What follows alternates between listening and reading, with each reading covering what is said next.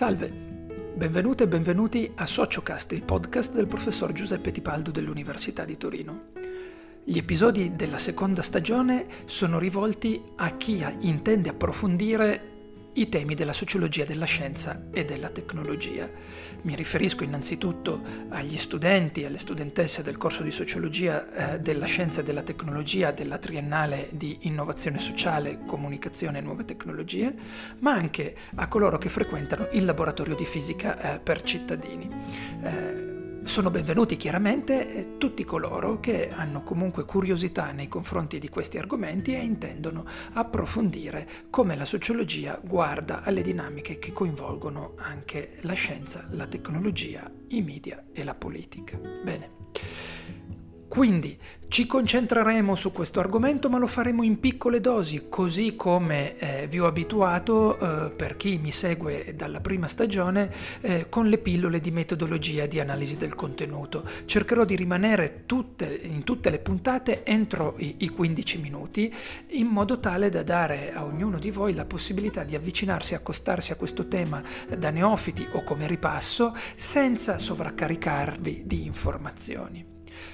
Questa stagione, quindi questo particolare filone dei miei podcast, intende scrutare un particolare tipo di territorio sociale, come eh, vi avevo detto, i cui confini sono tuttora più che mai registro questo podcast infatti quando siamo a qualche giorno dalla fine del lockdown più severo della cosiddetta fase 1, quindi abbiamo tutti sotto gli occhi di che tipo di complessità eh, deve gestire chi ha a che fare con le decisioni pubbliche che riguardano la salute, la scienza e la tecnologia. Quindi i confini di questo territorio che vorrei esplorare con voi sono ancora oggetto di recriminazioni e più che mai oggetto di appropriazioni indebiti e talvolta anche feroci conflitti. Si tratta di un luogo nel quale il buon senso sembra spesso essere stato sostituito dalla ricerca spasmodica del consenso. Eh, rincorso in un precario e cercherò di farvelo capire puntata dopo puntata, episodio dopo episodio, equilibrio nelle relazioni tra il mondo della scienza, gli apparati politici, il sistema dei media e l'opinione pubblica,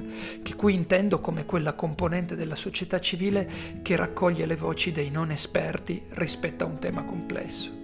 si tratti di scoperte astronomiche, di fisica delle alte energie, di pratiche sanitarie, di politiche pubbliche, di costruzione di infrastrutture oppure di strategie di peacekeeping, di eh, argomenti molto tecnici a base finanziaria, debito pubblico eh, oppure metodi educativi a scuola e in famiglia,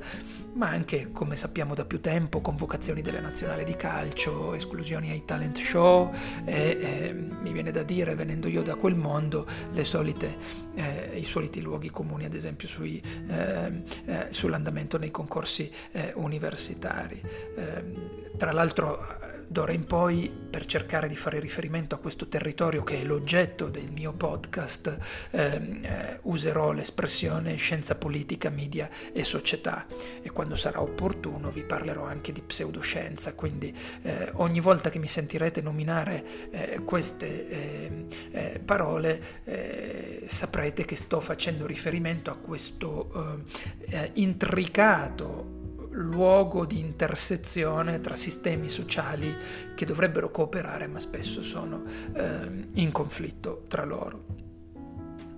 Prima di proseguire vi ricordo che tutti i contenuti dei miei corsi, eh, gli spunti, le analisi, ehm, le riflessioni, gli editoriali, ma anche le guide per chi ha intenzione di fare una tesi di laurea, ehm, i materiali dei corsi e tutto quello che riguarda la mia attività di ricerca accademica che può essere diffuso e condiviso con studenti o semplici curiosi, lo trovate all'indirizzo eh, giuseppetipaldo.com, eh, così come ovviamente i link eh, a tutti i miei podcast che sono caricati anche su tutte le principali piattaforme di diffusione eh, di audio e musica, quindi eh, da Google Podcast ad Apple Podcast. Ehm, a, eh, ehm, Spotify, eh, Anchor e tutte le altre eh, principali realtà in questo ambito, ma trovate comunque anche tutto già raccolto all'interno del sito, dalle slide a questi stessi podcast, ai link alle mie lezioni eh, eh, che tengo in diretta su Twitch, quindi per chi voglia approfondire questo argomento diciamo che il repository principale rimane il sito giuseppetipaldo.com e per interagire eh, invece eh, il mio suggerimento principale sono i social, quindi Instagram, Telegram, Twitter. Eh, bene, riprendiamo. Eh, nell'ipotesi eh, che intendo proporre in questo podcast, le tensioni tra scienza, politica, media e società, eh, che spinte da un'epidemia senza precedenti di fake news di carattere pseudoscientifico negli ultimi tempi hanno invaso gli spazi della comunicazione pubblica tanto online quanto offline, soprattutto se ci fate caso uh, di questi tempi, eh, ma anche negli ultimi anni, pensate anche soltanto alla battaglia Novax, eh, soprattutto con particolare riguardo ai temi del corpo, della salute, del benessere personale, della cura del proprio eh, sé. Ehm, bene, ehm, questo tipo di ehm, eh, eh, conflitti, di, di, tensioni, di lacerazioni che hanno a che fare con questi argomenti non sono un uh, fenomeno uh, totalmente nuovo, uh, ma derivano con alcune modifiche da un fenomeno noto ma ancora interessante, eh, che è quello dell'opposizione eh, locale alle grandi opere, cioè il tema dei conflitti tra le comunità locali e coloro che intendono realizzare all'interno di un determinato territorio una grande opera, che sia un grande impianto industriale o di incenerimento di rifiuti, una grande infrastruttura come un lungo ponte, un'autostrada, una ferrovia ad alta velocità e, e, e così via. Cioè, eh, quello su cui vorrei argomentare nel corso dei, di questi eh, episodi, di questi podcast, è che ehm, ci sono delle evoluzioni rispetto ai conflitti tra scienza e società eh, che raramente sostituiscono alla riflessione eh, sulla dimensione spaziale, pensate all'attenzione verso l'ambiente, il territorio, gli spazi eh, che sono però attenzioni storiche che da decenni permeano la nostra società, fanno parte dell'ambientalismo storico e che rientrano anche eh, eh, eh in quel tipo di conflitto appunto che si solleva ogni volta che si intende realizzare una grande opera, un megaprogetto in un territorio, ecco, raramente sostituiscono, semmai si affiancano a tutte queste dimensioni che esistono dal secondo dopoguerra in avanti nelle società ehm, eh, avanzate, un'attenzione ossessiva a componenti microsociali e individuali quindi l'io, il corpo, il senso di sicurezza personale, la nostra reputazione, l'immagine che, abbia, che, che, che eh,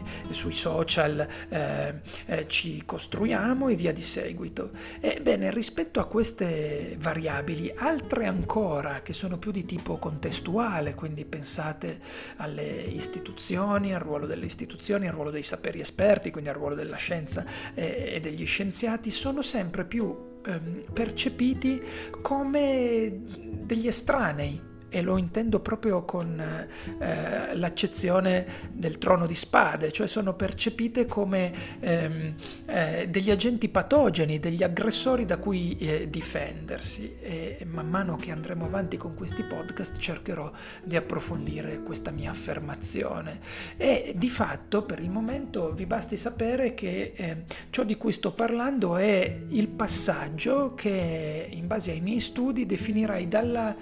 Sindrome NIMBY cioè non nel mio giardino, not in my backyard, quella sindrome che in maniera anche piuttosto discutibile veniva appiccicata eh, eh, frettolosamente su ogni tipo di protesta locale, per dire che fondamentalmente eh, i, i, cittadini che abitavano un certo territorio erano egoisti perché non volevano ospitare in quel territorio un'opera che era utile alla collettività. Ecco. Discuteremo criticamente tutti i, i, pregiudizi che ci sono dentro l'etichetta sindrome NIMBY, ma adesso vi basti sapere per questo primo episodio che l'elemento interessante è che di recente si sta passando dalla sindrome NIMBY, la, la reazione su, si suppone essere egoista di una comunità nei confronti di un progetto che può essere utile a una grande collettività, eh, a quella che io definisco sindrome nimbo, not in my body, non nel mio corpo. Eh, chi di voi avrà la pazienza o la necessità di continuare ad ascoltare questi podcast eh, scoprirà che il nimbo si accompagna a due elementi chiave. Il primo, che è anche il più macroscopico, quello che risalta più facilmente, è una carenza cronica di fiducia verso le istituzioni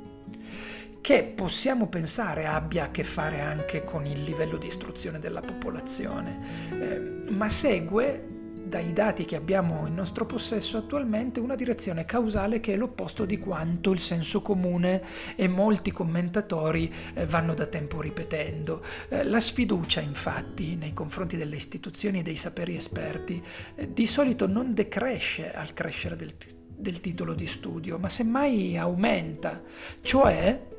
per dirla proprio facile facile, chi possiede una laurea è incline all'autoproduzione di, dag- di, diagnosi su Google, quindi ad esempio sorpassando il medico curante, molto più spesso di quanto non capiti a coloro che gli studi li hanno abbandonati ben prima, fermandosi ad esempio alla, le- alla licenza media o a quella elementare. E proprio per queste ragioni i laureati sono mediamente più, de- più sensibili eh, alle suggestioni allarmistiche del web in materia di benessere e salute e non solo in Italia. E se vogliamo ancora aggiungerne un pezzo, ehm,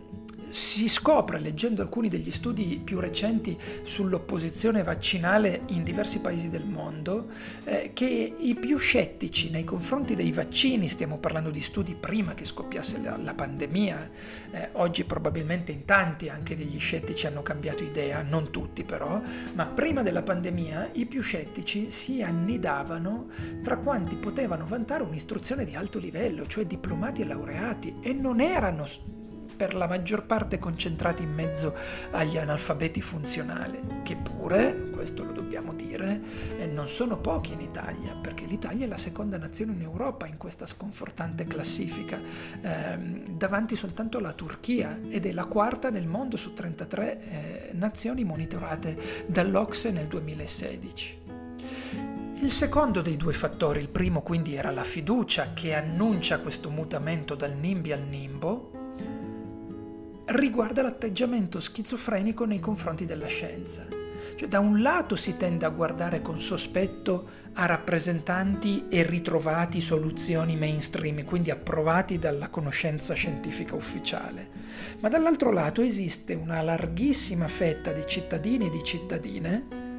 alcuni dei quali molto attive sui social, che è disposta ad accogliere con cieca crudene, credu, eh, creduloneria, scusate eh, l'inciampo, eh, delle alternative alla scienza ufficiale che sono truffaldine o quantomeno stravaganti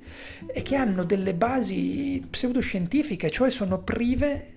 della più piena eh, ehm, attendibilità eh, scientifica. Eh, pensate anche soltanto a che cosa è successo nel corso della pandemia. Si è creduto e per una parte dell'opinione pubblica ancora crede che ci sono degli stati degli esperimenti in laboratorio che, sta- in laboratorio che hanno creato il virus in maniera artificiale o l'hanno fatto scappare per errore. queste eh, sciocchezze non sono credute soltanto da persone analfabete, ma sono eh, alle volte prodotte persino consapevolmente da attori importanti, se pensate alle ultime dichiarazioni che sono state rilasciate dal Presidente degli Stati eh, Uniti, eh, Donald Trump. Ora, badate bene, le frizioni tra sapere costituito e pubblico laico,